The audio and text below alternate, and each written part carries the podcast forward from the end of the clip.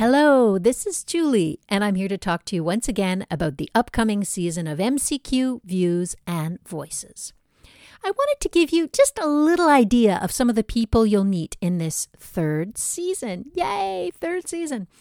You know, being part of the English speaking community means you belong to a really diverse community of people who either grew up here or moved here, choosing to live here for so many different reasons. And pretty much every English speaker is bilingual to a greater or a lesser degree. Some even speak other languages too. So we'll be exploring that diversity in this third season. We'll meet a speech language therapy student. We'll talk with a medical student who keeps an open mind.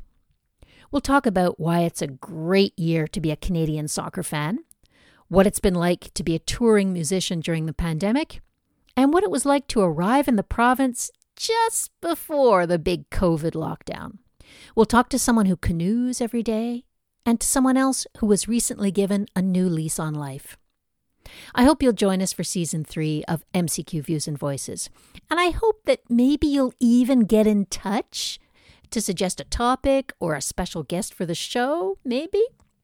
However, you decide to join in the fun, whether by listening or participating or making suggestions, the new season will start this fall and we'll be taping episodes throughout the fall and the winter. And the usual musical excerpts from mostly Canadian musicians will be included in each podcast.